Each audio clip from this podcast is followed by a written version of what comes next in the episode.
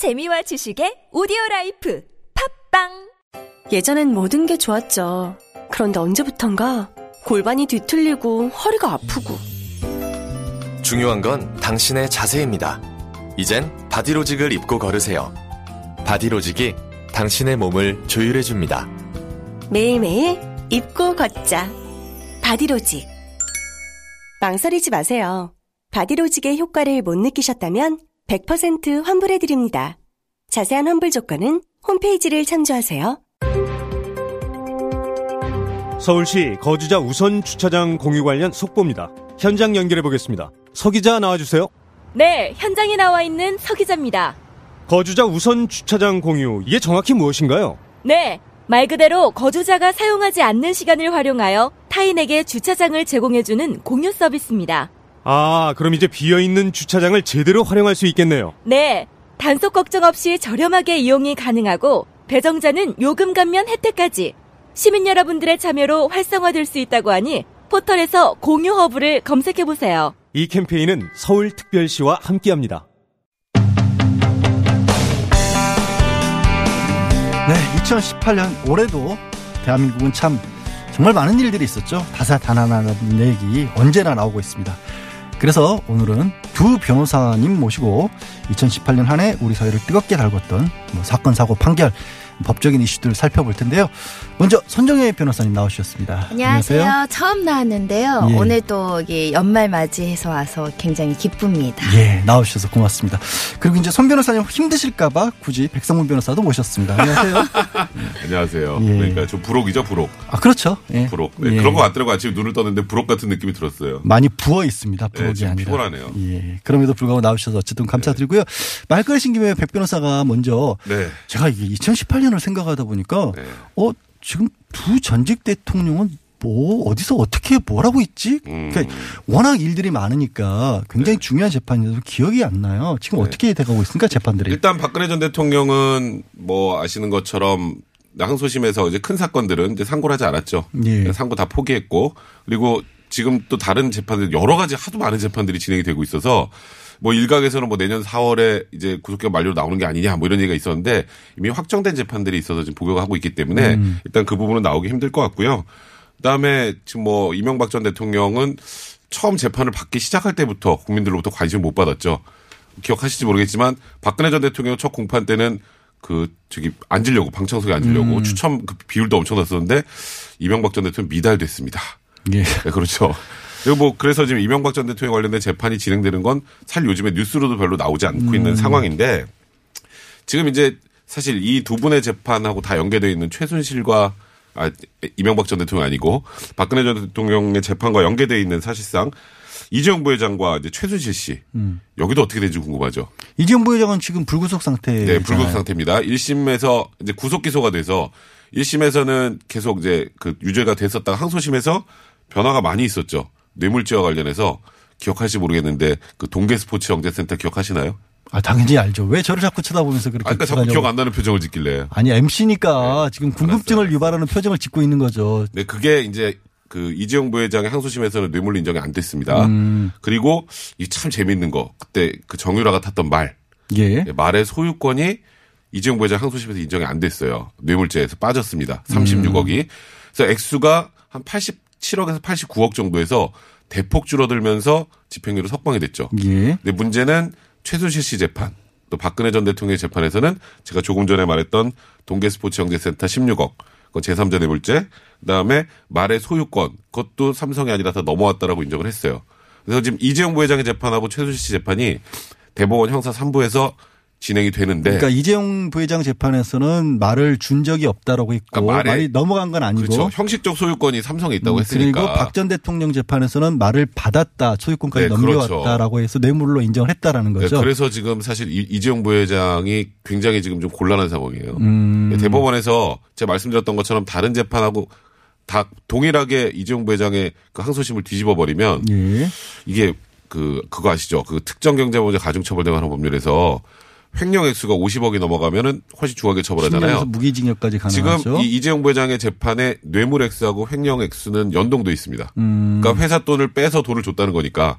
근데 이제 36억과 87억은 이제 아예 형량 자체가 다르고 법정형 자체가 예, 그러니까 달라지니까. 이재용 부회장이 만약에 파기 환송이 된다면 또 한 번 삼성이 위기 상황을 맞을 가능성이 많습니다. 예. 아, 이걸 어떻게 기억하고 있죠? 손정희 변호사님 별거 아닌데 왜 뭐 별거처럼 얘기를 하세요? 손정희 변호사님이 다시 한번 또 빠진 부분 좀 정리를 해주세요. 그러니까 지금 이제 항소심에서 이재용 부회장 사건 같은 경우는 36억이 뇌물로 특정이 됐는데 예. 박전 대통령과 최순실 재판부는 87억 원을 받았다고 한 거예요. 받은 음. 금액은 요 재판부는 87억이라고 하고 준 재판부는 지금 36억이라고 하니까 사실상 같은 재판인데 대한민국 재판 부 중에 불일치하는 지금 항소심 판결을 가지고 음. 이럴 땐 대법원이 최종적으로 법리를 확정을 해줘야 되는 거죠. 첫 번째는 묵시적이든 명시적이든 청탁이 있었느냐, 당시에 삼성의 경영권 승계라는 현안이 존재했느냐. 예, 예. 그 부분도 이것도 달랐죠. 판단이 다른 예. 거죠. 박근혜 대통령 최순실 재판에서는 있었다 음. 인식할 수 있었고 이 부분에 대해서 유리한 어떤 지위를 차지하기 위해서 이 뇌물에 대한 청탁에 대한 인식이 있었다. 근데 이재용 부회장 사건에서는 없었다라고 본 겁니다. 그런 점이 이제 대법원에서 최종적으로 어떻게 사실 판단이 되고 음.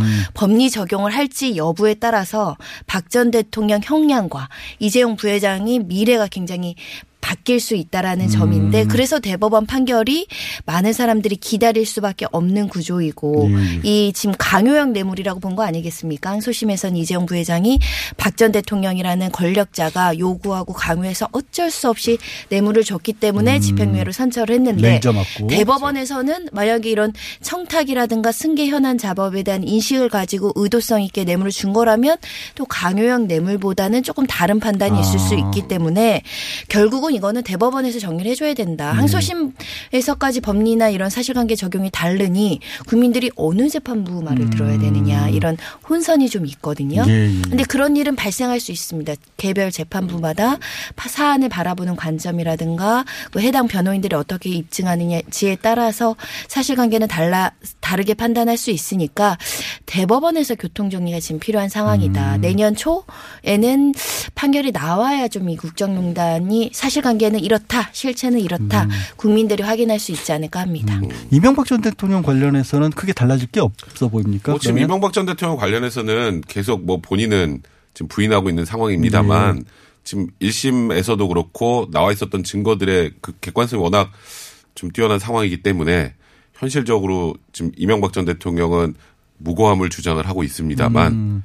뭐 판결이 바뀔 가능성이 그렇게 높아 보이지 않다는 근데 게 이명박 전 대통령 1심에서는 그 증인 신문도 하지 않고 검찰이 조사한 기록만 가지고 다 재판을 했었는데 항소심에서는 그래도 증인들을 부르기로 했다면서요. 그러니까 1심에서는 사상 누각이고 정치적인 수사였고 전혀 믿을 수 없고 억울하고 특히 이제 유죄를 뒷받침할 만한 증인이나 참고인들이 본인 살고자 나한테 떠맡긴. 것처럼 신빙성이 없는 주장들을 하고 있다라고 얘기하면서도 이 1심 증인들의 진술이라든가 참고인 진술들에 대해서 그 증인 증거 신문을 하지. 않았어요. 탄핵을 하지 않았어요. 그런데 1심에서 중형이 나오니까 2심에서는 이 증인들의 어떤 진술을 탄핵해서 신빙성을 흔들면 음.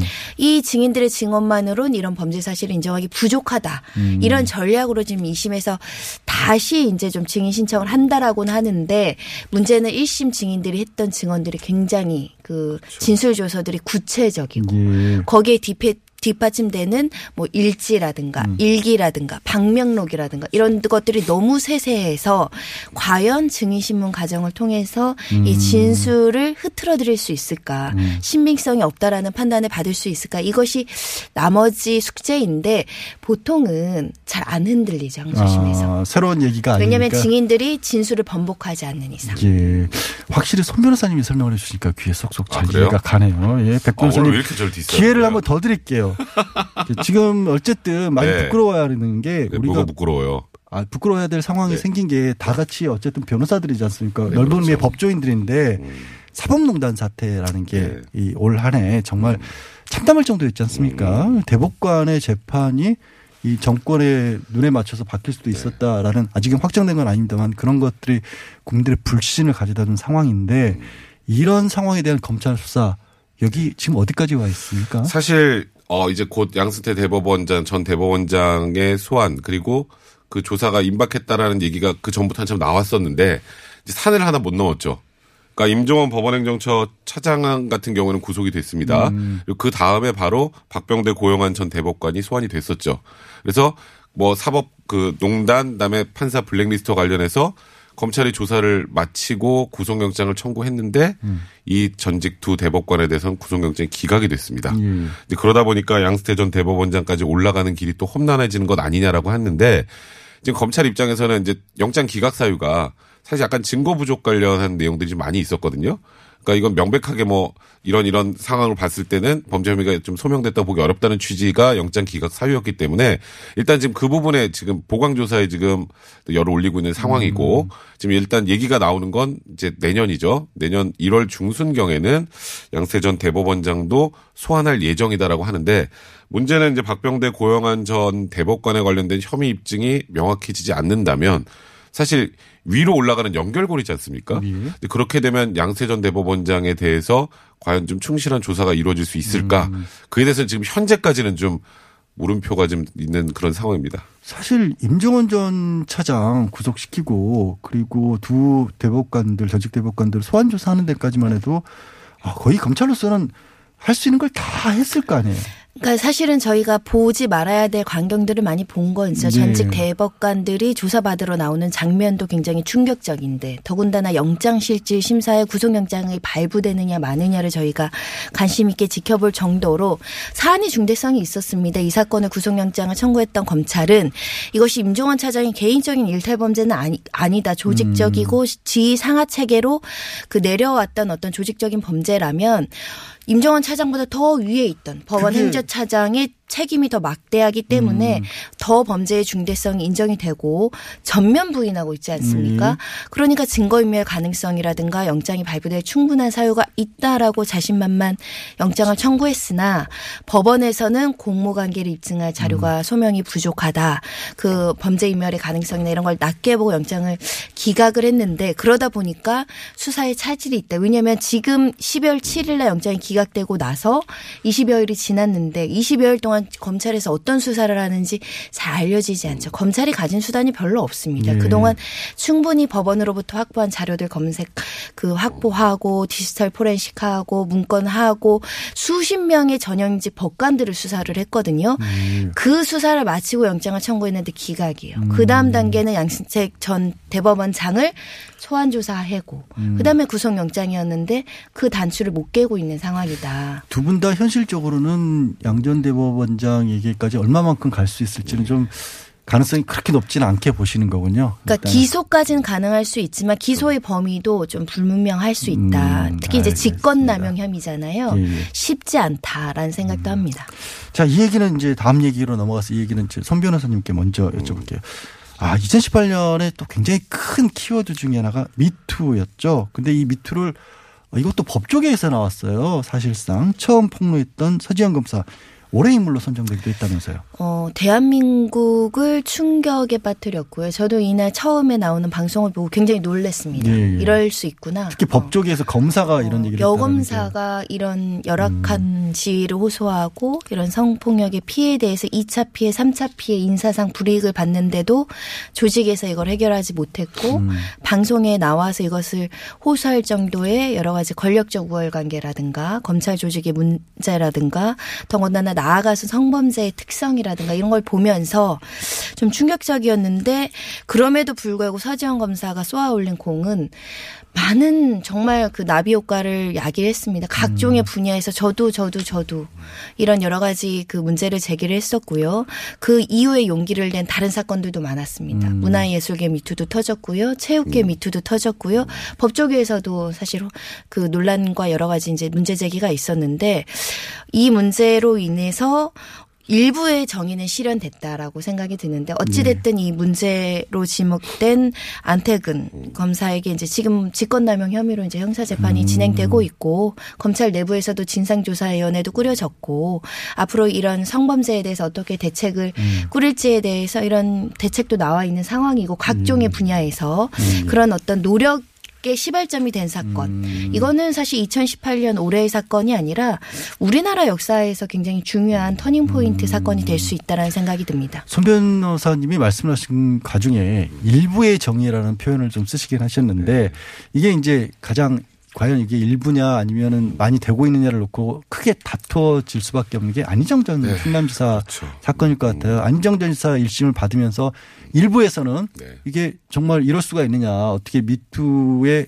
뭐 이것도 하나의 사실은 어떻게 보면 본격적인 미투였는데 무죄가 나오느냐 또 더 일각에서는 당연히 무죄가 나올 수밖에 없었던 일이다 많이 나왔지 않습니까? 네, 그렇죠. 1심의 무죄 선고 이유하고 항소심 전망 백 변호사가 잠깐 짚어주시죠. 뭐 1심 무죄율을 아주 간단하게 설명을 드리면 안희정 전 충남지사 같은 경우에는 충남지사이면서도 또 굉장히 유력한 대권 주자였기 때문에 그러니까 우리가 보통 이 성범죄에서 폭력과 협박에 의하지 않은 그런 어 그 성범죄가 위력에 의한 간음죄라는 게 있는데, 그러니까 그런 정도의 그 위세를 가지고 있었던 건 사실이다.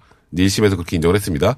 하지만 그 위세를 성관계 할 때 사용을 했는지 사용하지 않았는지 가 이제 1심에서 쟁점이었는데 이제 재판부에서 바라봤을 때는 이제 원래 보통 그 성범죄 관련해서는 그 현장에 사람들이 누가 보는 게 아니기 때문에 당사자의 진술하고 그 서로 그 했던 그 태도들을 이제 잘 보는데 이제 김지은 씨가 통상적으로 성범죄 피해자라면 취하지 않을 행동들을 계속 해왔다는 거죠. 1심에서는 네, 그렇죠. 그러면 그렇다면 아 이거는 그런 위세를 가지고 있는 안희정 지사였지만 김지은 씨와의 그 성관계를 가질 당시에는 그 위세를 행사한 게 아니라 아까 말 그대로 합의하에 성관계를 가진 것으로 일단은 보인다라는 게 이제 1심의 무죄 이유였던 거고요. 네.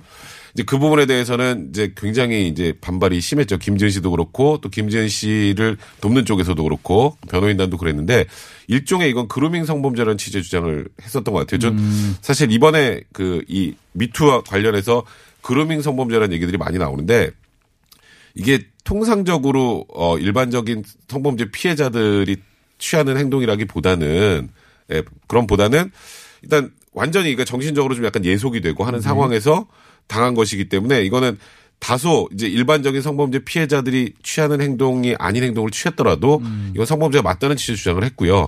그래서 지금 항소심이 진행되고 있는데 일단 뭐 한 세 번에서 네 번 정도의 재판을 마쳐서 2월 중순경에 이제 선고가 나, 나는 걸로 지금 이제 예정이 돼 있는데요. 일단 제 개인적인 생각으로 현실적으로 항소심에서도 지금 이 무죄가 유죄로 뒤바뀌기는 지금 우리나라 현재까지의 이 그 재판 그 과정을 봤을 때는 쉽지 않아 보인다는 생각이 듭니다. 이 사건이 우리한테 주는 화두는 성인지 감수성이라는 단어죠. 그이 고소인 측에서도 지속적으로 얘기하는 것이 피해자 다움에 대해서 이야기하지 말라. 각자의 사람이라는 것은 각자의 행동이라든가 구체적인 상황이나 그 사람의 기질적 특성에 따라서 피해를 당하고도 여러 가지 방향으로 행동 패턴이 달라서 나올 수 있기 때문에 기존의 고정관념 처럼 성범죄를 당하면 의뢰 이렇게 행동할 것이다. 라는 거에 이렇게 초점을 맞춰서 이 사람이 실제로 피해자인지 아닌지를 재단하는 것은 성인지 감수성에 떨어진다. 이런 주장을 했던 것이고요. 특별히 이렇게 계속적인 관계, 권력적 우월 관계 속에 피해를 당했을 때 즉시 저항하거나 즉시 뭐 일을 그만둔다거나 즉시 고소하는 게 어려운 여러 가지 심리적인 상태. 그 일환으로 이제 그루밍 성범죄라는 단어도 나오는 것이기 때문에 성범죄 사건에서 이 피해자에 대해서 피해자다움을 강요하지 말라. 이런 부분에 대해서는 우리 사회에 충분히 화두를 던졌다라고 생각을 하고 있고요. 특히 이런 그 피해자들의 특성, 2차 가해를 하면 안 된다. 사실은 고소인 측이 아직 유무죄가 확정되지도 않았는데 인터넷 댓글로 굉장히 뭐 개인의 사생활이 침해되고 각종의 억측이 많고 그래서 정말 2차 가해가 너무나 심각했는데 이렇게 많은 사람들이 집중해서 보는 사건에서도 2차 가해가 발생하고 정 수사기관 손놓을 수밖에 없고 이런 상황에서 이거는 이렇게 되면 성범죄 피해자들 어떻게 고발하고 어떻게 수사를 의뢰하겠느냐 이런 고민까지 안겨줬다라고 생각이 들어서 이심 판결은 기대 그 기다려 봐야겠지만 성인지 감수성 뭐 그 루밍 성범죄 이런 거에 대해서 특히 이심 재판부에서는 권력적 우월 관계는 있지만 그거를 행사하지 않았다고 봤거든요. 근데 그런 권력적 우월 관계나 그런 지위, 우세적인 지위가 있는 사람이 이거를 행사했는지 여부에 대한 또 심리적인 판단도 피해자한테는 좀 불리한 판단일 수 있거든요. 그런 기준에 대해서 항소심 대법원이 좀 명확한 기준을 좀 세워줬으면 좋겠다는 바람을 가집니다. 알겠습니다. 그래서 이제 2심 재판부에서는 2차 피해가 재판 과정에서 벌어지지 않도록 모든 과정을 비공개로 네, 진행을 그렇죠. 하고 있고요. 이 어떤 미투나 이런 부분들의 사회적 갈등을 드러 내는 것은 좋지만 대립으로 특히 남녀 간의 대립으로 가지는 않았으면 좋겠다라는 바람을 가져봅니다.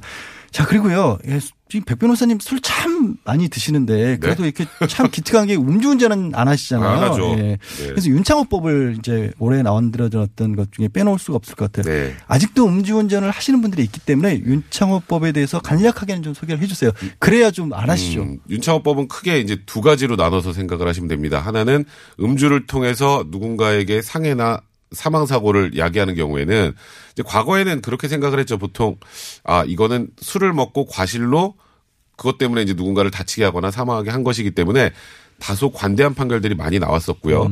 실제로 이걸 좀 중하게 처벌할 수 있었던 그 규정이 위험운전 치사상이라고 해서 술에 아예 만취된 상황에서 운전을 해서 사람을 사망하거나 다치게 하면 1년이라서 10년 정도의 형에 처해지게 됐었는데 이제 그 부산에서 정말 안타까운 사고가 있지 않았습니까? 윤창호 군이 휴가를 나와 있는 상황에서 그것도 횡단보도에 서 있는 그 차도도 아니고요. 그냥 횡단보도에 멀쩡하게 있는데 기다리고 멀쩡하게 서 있는 있다가. 상황에서 안타까운 사고를 당했었는데 그래서 이제 그와 관련해서 아 이건 음주운전은 사실상 살인행위다라는 음. 얘기가 나오고 여론을 통해서도 그렇고 그래서 실제로 처음에 그 하태경 의원이 처음에 얘기를 했을 때는 살인죄와 동일하게 처벌하는 쪽이었는데 음. 예. 이제 그러다 보면 이제 형벌의 균형 관계가 깨질 수도 있다라는 얘기가 나와서 지금 다소 낮아지긴 했습니다만 사실상 거의 살인죄 준해서 처벌할 수 있게 음. 3년 이상 유기징역 또는 무기징역에도 가, 능하게 이제 변경이 됐다라는 거. 그리고 음. 이거는 지금 시행이 됐습니다. 예.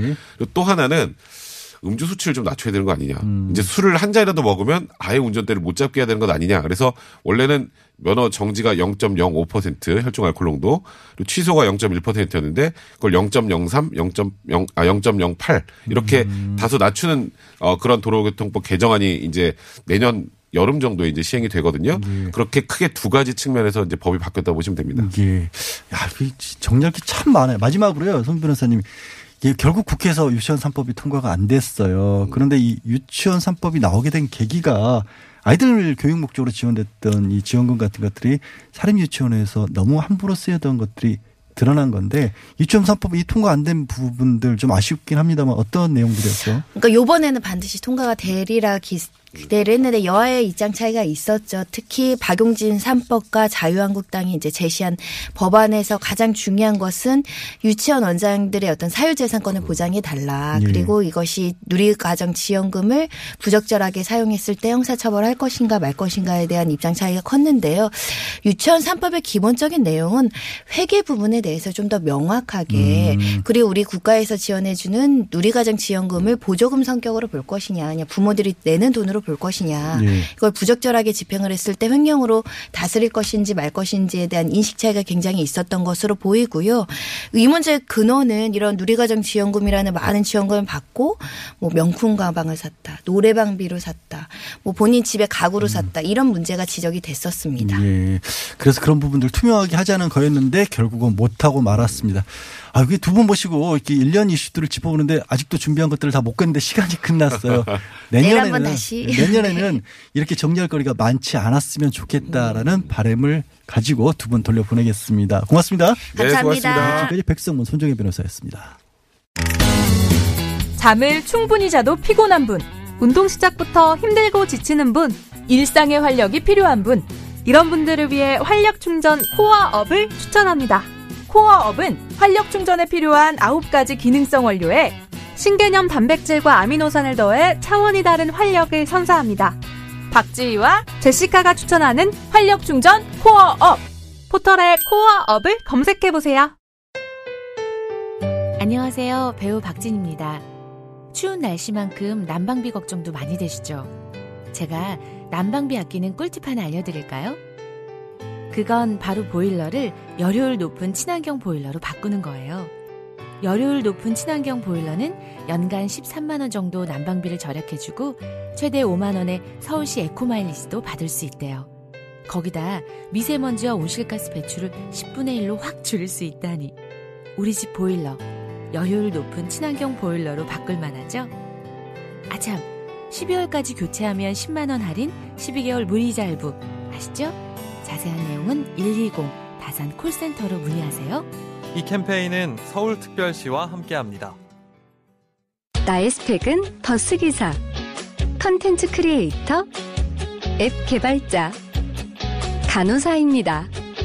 스펙만 보면 각자 각자 다르게 느껴질지 모르지만 respect을 가지고 보면 모두가 존중받아야 할 노동자입니다. 대한민국의 출퇴근을 책임지니까 respect. 아이들의 꿈을 키워주니까 respect. 편리한 세상을 만들어주니까 respect. 소중한 사람들의 생명을 지켜주니까 respect. 노동하는 나를 존중합니다. 서울시와 한국노총이 함께합니다.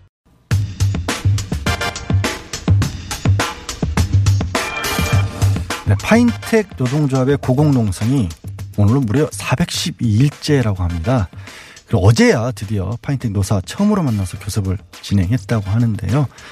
지금 이 순간에도 75m 굴뚝 위에서 농성을 하고 계신 금속노조 파인텍 지회 소속 홍기탁 전 지회장님 전화 연결해서 현재 상황에 대해서 좀 알아보겠습니다. 제가 안녕하세요라고 여쭙기가 참 힘드네요. 안녕하세요. 예, 반갑습니다. 홍기탁입니다. 예, 지금 박준호 사무국장님하고 같이 계시는 거죠? 예. 예, 제가 안녕하세요라고 여쭙기 힘들다는 게 다른 게 아니라 오늘 아침 영하 14도까지 떨어졌다고 하는데 건강 걱정을 안 할 수가 없네요. 지금 몸 상태 괜찮으세요? 예, 현재까지는 뭐 밑에 있을 때보다는 몸이 좋지는 않겠죠. 그리고 뭐 오늘 아침에 보니까 나가 보니까 온도계를 보니까 영하 17도 17도 정도 되는 것 같고요. 아이고, 예. 예, 천막 안에는 지금 영하 10도 정도 되고 있습니다. 아, 천막 안에도 영하 10도요. 그 추위를 예, 예. 예, 어떻게 버티고 계신 거예요? 침낭이 올라와 있으니까요. 매트리스 위에 침낭 그리고 이제 침낭 안에 핫팩을 저희들이 넣고 예. 최대한 보온을 유지하려고 하지만 사실 발 발이나 이런 손이나 이런 부분은 상당히 안 좋은 거죠. 아, 예, 시렵고 이렇죠. 동상 같은 것이 굉장히 많이 걱정이 되는데 이제 혹시나 이제 청취자분들이 오해하실까봐 온열 제품 같은 거 전기 제품 전혀 쓸 수 없고 지금 이제 휴대전화도 보조 배터리로 이렇게 쓰시는 거죠 연결해서 예, 예, 그렇죠. 예. 오늘도 인터뷰를 하려고, 하려고 준비를 하는데, 이게, 영하 10도 이래 되니까 충전이 안 돼서, 보온한다고 좀 애를 먹었습니다. 아 영하 10도가 되니까 보조 배터리로도 전기 충전이 잘 안 되는 그런 상황인데 이제 그런 곳에서 400일이 넘게 이 농성을 하고 계신 이유를 이제 청취자분들이 좀 아셔야 될 것 같아요. 이게 이른바 파인텍 모회사인 스타플렉스 이 먹튀 논란에서 시작된 거죠. 이 부분을 좀 우리 청취자분들께 좀 왜 그러고 계신지 이 어려움을 좀 얘기를 좀 해주세요. 예, 원래 저희들 싸움이 두 번의 사실 합의서 자체를 사측이 일방적으로 파기하면서 또 지금 두 번의 고공농성을 하고 있는 겁니다. 예. 첫 번째는 2010년도에 사실 1차 합의서가 있었는데 1차 합의서 때 한국합섬이라는 공장을 스타플렉스 김세건 자본이 399억에 인수를 하게 됩니다. 네. 그 당시에 감정평가한 금액이 800억 정도 됐었어요. 네. 고용을 담보로 헐값에 사실 산업은행이 김세건 스타플렉스 자본한테 넘긴 겁니다. 음. 근데 1년 9개월 돌리고 또 바로 폐업 청산을 하고 일방적으로 선언하고 난 다음에 정리해고를 했죠. 예, 예. 그 다음에 이제 저희들이 싸우다가 도저히 안 돼서 공장 철거한다고 해서 자강호 동지가 408일에 고공 1차 농성을 합니다. 예. 그렇게 해서 또 노사가 두 번째 합의서를 만듭니다. 음. 고용 노동조합 단체 협약서를 승계한다는 합의서를 만들었는데 다시금 또 그 합의서가 예. 사측에 의해서 일방적으로 파기되는 상황이 발생해서 저희들이 어쩔 수 없이 예. 작년 11월 12일 날 고공농성을 할 수밖에 없었습니다. 그러니까 지회장님 말씀은 애초에 회사를 정상적으로 운영할 목적을 가지고 인수를 했던 게 아니라 어찌 보면은 그냥 이제 회사의 어떤 자본 같은 것을 만들어내기 위한 수단으로서 인수나 합병이 이루어졌다 이런 말씀이신가요?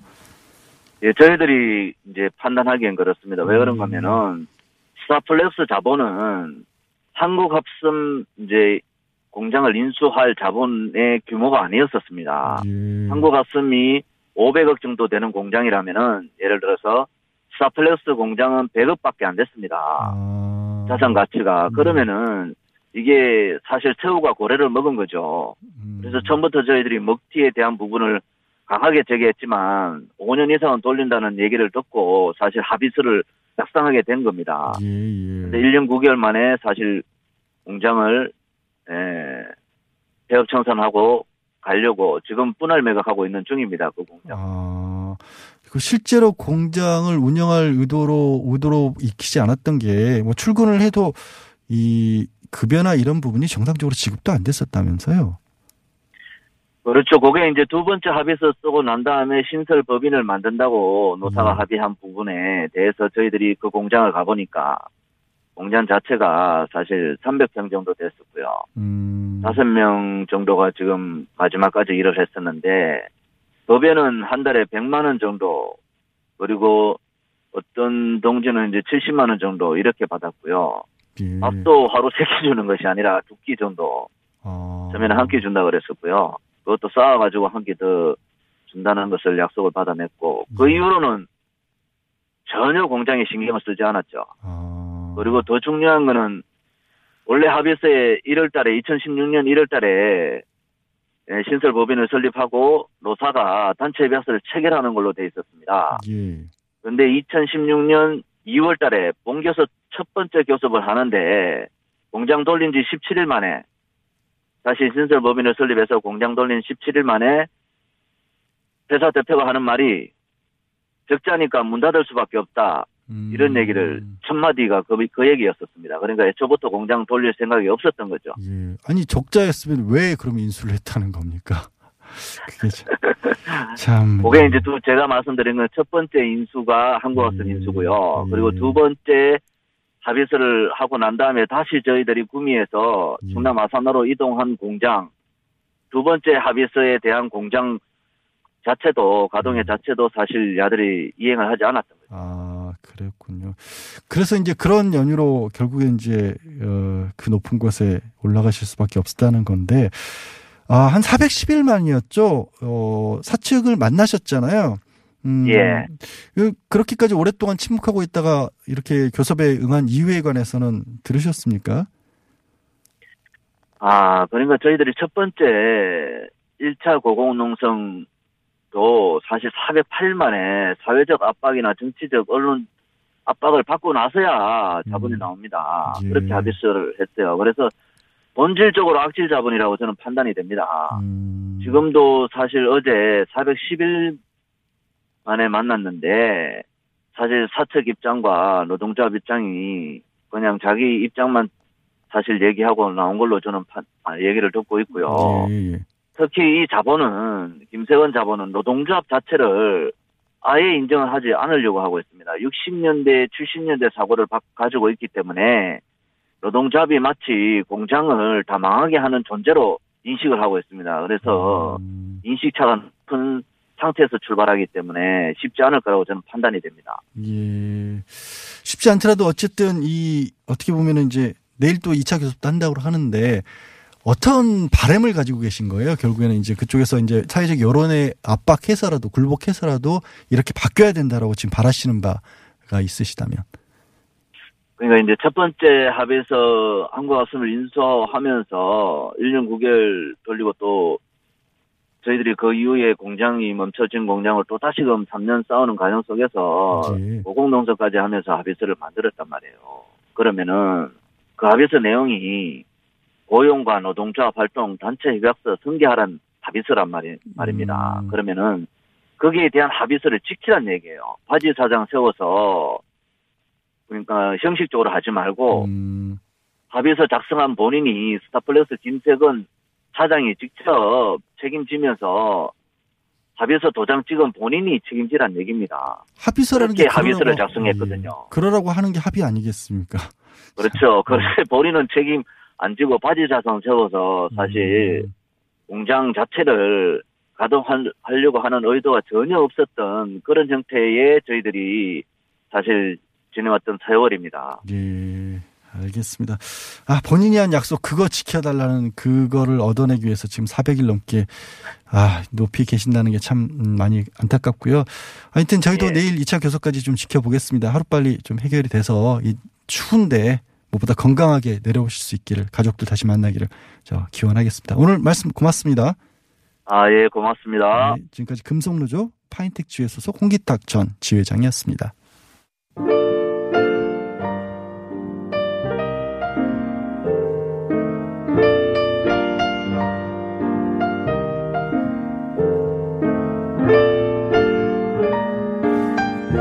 오랜만에 돌아왔는데도 그동안 뭐 주말 특근에서만 뵀거든요. 그래도 저 잊지 않고 응원해 주신 분들이 너무 고맙습니다. 사슴 같은 양지열 변호사님 반갑습니다. 네, 아, 민망하네요. 예, 공장장 없으니까 어깨 쫙 펴고 진행하세요. 저 혼자 있으면 사슴 같은 느낌이 안 드는데, 비교하면, 예, 굳이 누구랑 비교하면 그런 느낌이 살짝 들기도 합니다. 아, 양원이 반가워요. 근데 목소리가 살짝 달라진 듯한데 감기는 아닌 거죠. 목소리도 나이를 먹나. 오늘 제가 이상하게 목소리가 조금 안 좋았습니다. 예, 그걸 눈치를 채셨군요. 긴장해서 그랬을까요? 예. 우상호 의원님 코너명 아이디어가 또 들어와 있습니다. 아, 국회의원들 속내를 풀어서 해설해 주시니까 정치 통역기, 정치 통역기. 아니면 예전에 서울시장을 출마했을 때 서울시장 후보로 나섰었죠. 구호인 상호작용 어떨까요? 이런 제안도 있었고요. 다른 분들께서도 제안 많이 주십시오. 412일째 고공 농성 중인 파인텍 노동자분들 응원 문자도 많이 들어왔습니다. 건강 걱정됩니다. 빨리 타결됐으면 좋겠습니다. 노동자의 처절한 외침이 가슴을 울리네요. 예, 저도 빨리 해결이 좀 됐으면 좋겠습니다. 그리고요, 마지막으로 유치원 3법 반대한 자유한국당 의원님들께 간곡히 부탁하는 목소리도 정말 높았다라는 것도 전해드려야겠습니다. 예, 오늘 불친절한 AS는 여기까지 하겠습니다.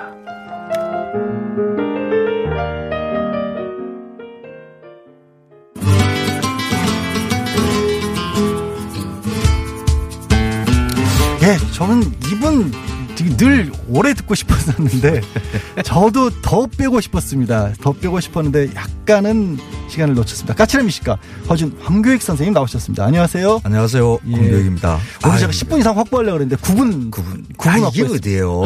이 9분 이게 한 1년 만에 사람이 시달리다 보면요. 저도 그런데요. 사실 저도 2분 3분 하다 보니까 아유, 요즘은 5분 시키면 막 시간이 너무 길어요. 공장장이 너무 횡포를 심하게 독재자죠? 예, 이게 독재자죠, 어떻게 거의. 풀러놔놓고 5분도 안 주고 3분 주고 이러는지. 예, 예. 크리스마스 트리라고 뒤에 해놓은 거 보십시오. 이게 이게 자기 뭐지? 못 보셨어요, 이거? 이 산타 대신 자기 인형을 다 걸어놨어요, 트리에. 하나 떼가야겠다. 아, 아, 다른 때 가서 이렇게 뭔가 좀 어떤 의도로 쓰실까요? 아, 뭐 예. 먼지 뭐 먼지 때 묻은, 때 묻은데 이거 닦고 뭐 이러면 예. 괜찮을 것 같은데요. 다트용으로 써도 좋을 것 같다는 생각도 잠깐 예. 듭니다. 야, 시간이 많으니까 이런 농담도 할 수가 있는데. 그러네요. 예, 오늘 나오셔서 원래 전해주기로 하셨던 게 뭐죠? 굴. 굴. 아, 지금 굴철이거든요. 네, 네. 어, 뭐, 김장철 되면 이제 그때부터 굴이 나오기 시작하는데, 어, 찬바람이 이렇게 탱 불어야 음. 이때부터 이제 굴이 맛있어집니다. 그래서 굴 이야기를 하려고 그러는데, 예. 음, 우리는 저, 마트에 가면 일단 뭐 자연산 굴부터 찾아요. 예. 자, 어떻게 자연산이에요? 뭐 이래요. 어, 자연산의 반대는 이제 양식 이렇게 뭐 보통 여기죠. 그렇죠. 예. 근데 어 굴에는 양식이라는 말을 붙이기가 조금 애매해요. 어, 그래요? 음. 그 양식은 보통 그 먹이를 인공으로 만들어서 이렇게 주는 것을 이야기를 하잖아요. 그, 저 쉽게 말해 사료 같은 거 뿌리는 거죠. 그렇죠, 그렇죠. 그런데 이 굴은 뭐 그런 게 없거든요. 아, 양식장에서도 그렇게 안 합니까? 그냥 바다에 떠다니는 플랑크톤 먹고 자라는 거니까. 어. 음, 전혀 뭐, 그러니까 양식이라는 말은 조금 어색해요. 그러니까 뭐 인공으로 종패를 붙이고 바닷속에 집어넣는 것은 어, 양식 같은데 음. 키우는 방식은 그냥 자연에 맡기는 거거든요. 그래서 자연산과 양식을 구별하는 것은 좀 무의미하다. 어, 그러면 예. 그렇죠. 그리고 그러면 굴은 어떻게 자라는가? 그러니까 이 굴은 이렇게 세 종류로 볼 수 있어요. 아, 원래 자연에서 자라는 그런 굴들은 그 조간대라고 해서 바닷물이 들어오고 나가고 하는 그 조간의 차로 민물 해서 썰물 나오는 그렇죠. 때, 예. 어, 그 지역에서 이렇게 나오는 거거든요. 예. 근데 그게는 뭐 돌이 있고 이런데 뭐 굴이 이렇게 붙어 있어요. 근데 그 자연 상태에서 그 굴을 따는 분들도 계시지만은 그굴 양이 그렇게 많지가 않거든요. 그래서 인공으로 굴이 자랄 수 있는 그 환경을 조성을 합니다. 그래서 돌멩이를 막 던져놔요. 돌을. 아, 예, 예, 예. 이제 그게 보통 이제 저 서산 지역, 태안 지역, 어, 갯벌이 이렇게 크게 넓게 펼쳐져 있는 지역, 뭐 이런 데에서 보통 이렇게 많이 하죠. 그걸 그 투석식 굴이라고 이야기를 해요. 그래서 그 돌에 붙어 있는 굴을 이렇게 따는데 그런 굴들은 그렇게 크기가 이렇게 좀 크지가 않아요. 아. 어, 크게 자라지가 않습니다. 우리 근데 마트 네. 같은 데 가면 굉장히 크던데요, 굴이. 아, 그거는 이제 뒤에 이제 아, 제 다른- 다른, 아, 예, 굴. 죄송합니다. 그러니까, 그러니까 요렇게 투석식으로 자라는 것은 어, 잘다. 그래서 보통 이게 서산의 어리굴젓 같은 거, 이게 좀 아, 굴이 잘죠. 예. 예. 이게 조금 단단해요. 이런 식으로 자라는 굴은. 그래서 어, 굴전용이나 이런 용으로 많이 쓰고요. 조금 잘다. 단단하다. 음, 맛이 좀 아, 이런 걸좀 맛이 깊다 그러고 이런 굴을 두고 흔히 이제 자연산 굴 이렇게 예, 많이 아, 팝니다. 그것도 근데 사실은 이제 돌은 인공으로 뿌리는 건 그렇죠. 이렇게 그 자라는 환경을 조성해 준다. 이렇게 보면 돼요. 또 하나가 이제 서해안에서 하는 게 그 지주식 굴이라는 게 있어요. 태안 지역 이런 데서 많이 하는데 어 굴을 어, 종패를 이게 줄에다가 이렇게 붙이는 거죠. 굴이 자랄 수 있는 줄을 돌이 아니라 예, 줄에다가. 줄에다가. 어 그리고 그 조간대에 나무로 이렇게 어, 세워서 그 줄을 갖다가 이렇게 걸어 놓습니다. 음. 그러면 바닷물이 들어올 때는 굴이 잠겼다가 음. 바닷물이 나가면 굴이 다시 또 노출되고 하는 예. 이런 환경에서 자라는 거죠. 어, 그래서 이건 지주식 굴인데 음, 이것도 뭐 맛은 괜찮아요. 예. 어, 뭐 추석식이나 지주식이나 이렇게 큰 차이가 사실 그렇게 많지 않다라고 볼 수가 어, 주거 있어요. 환경의 차이만 있을 뿐이지 맛은 다르죠. 맞습니다. 아니 주거 환경의 차이. 아니 돌에부터 사느냐 아니면 줄에부터 사느냐 예. 그런데 어, 이것도 사실 그렇게 양은 많지 않아요. 우리가 먹는 굴의 한 80%는 그 줄에 붙이는 것인데 조금 다른 방식으로 키우는 게 있어요. 어떻게요? 그 수화식이라고 해서 음. 어 굴이 붙어 있는 줄을 바닷속으로 그냥 내리는 방식이죠. 아 그럼 이 친구들은 저기 바깥으로 아예 안 나오는 거예요? 물속에 음. 아예 안 나와요. 물속에서 계속 이렇게 자랍니다.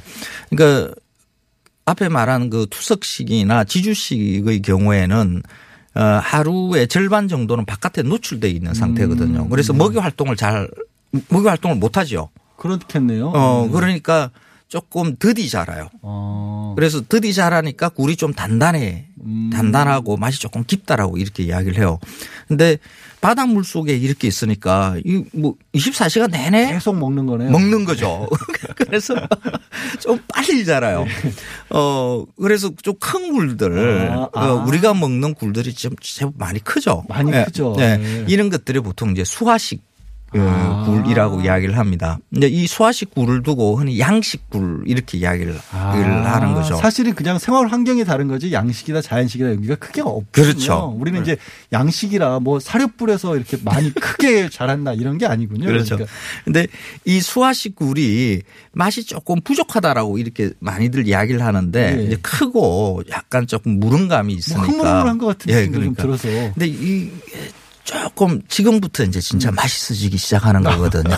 이게 이 수화식 굴도 그냥 물 속에서 계속 자라니까 뭐 맛이 그럴 거야 하지만은 그렇지 않습니다. 이게 이제 살을 제대로 막 채우는 시기 이게 보통 뭐 1월 넘어가야 1월, 2월 이때 돼야 이제 이제 제대로 맛있어지거든요. 어, 지금 시기에 수화식 굴은 단단해요. 어, 가서 예전에 김장철에 이렇게 먹었던 그런 굴하고 다르다는 걸 확실히 알수 아, 있을 그래요? 겁니다. 어, 크기도 뭐 아주 끔찍해요. 그냥 한 입 크게 이렇게 물 수 있는 그좀 정도로. 부담스럽던데 저는. 너무 커서 꼭 그걸 또 잘라서 드시는 분들도 있더라고. 예. 그냥 한입 가득 이렇게 아. 먹을 수 있는 굴이거든요. 예. 그래서 수화식 굴이라고 이렇게 얕볼 게 아니다. 이게 음. 이게 제철이 있는 거죠. 어, 지금부터 이제 수화식 굴 아, 이게 제철에는 단단하다 수화식 굴도 근데 예, 지금이라는 그죠. 거죠. 지금이요. 예. 지금부터 이제 이 굴을 이제 먹어야 됩니다.